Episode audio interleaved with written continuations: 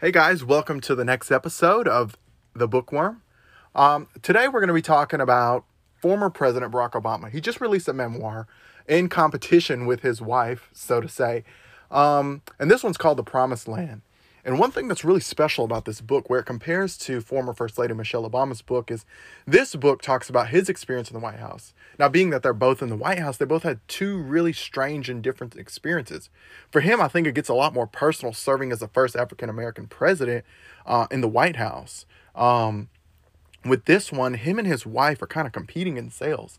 I think uh, Becoming sold 725 thousand copies in the first few days in North America, where now it topped over 10 million, where his is in 24 hours becoming the best selling presidential memoir in, in modern history. And this is coming from the AP.